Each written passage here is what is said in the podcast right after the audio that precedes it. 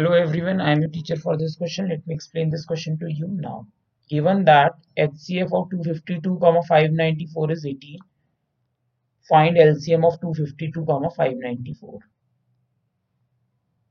हमें दो नंबर दिए हुए हैं पहला नंबर ए जिसे हम ले लेते हैं वो है 252 दूसरा number B is equal to 594 और एचसीएफ दिया हुआ है हमें 18 एलसीएम हमें निकालना है अब हमें पता है H C F into L C M of two numbers is equal to the product of two numbers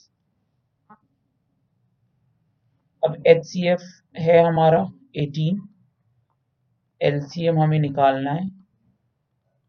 दो जो नंबर है वो है 252 fifty two into five ninety four L C M निकालने के लिए हम क्या करेंगे?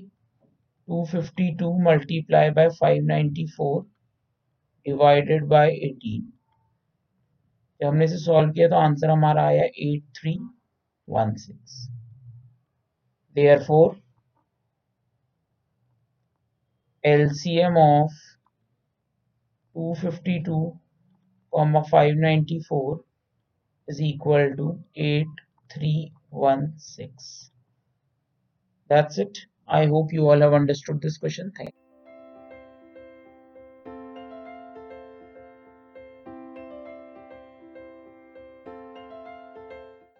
This podcast is brought you by Hubhopper and Shiksha Abhiyan अगर आपको ये पॉडकास्ट पसंद आया तो प्लीज़ लाइक शेयर और सब्सक्राइब करें और वीडियो क्लासेस के लिए शिक्षा अभियान के यूट्यूब चैनल पर जाएँ।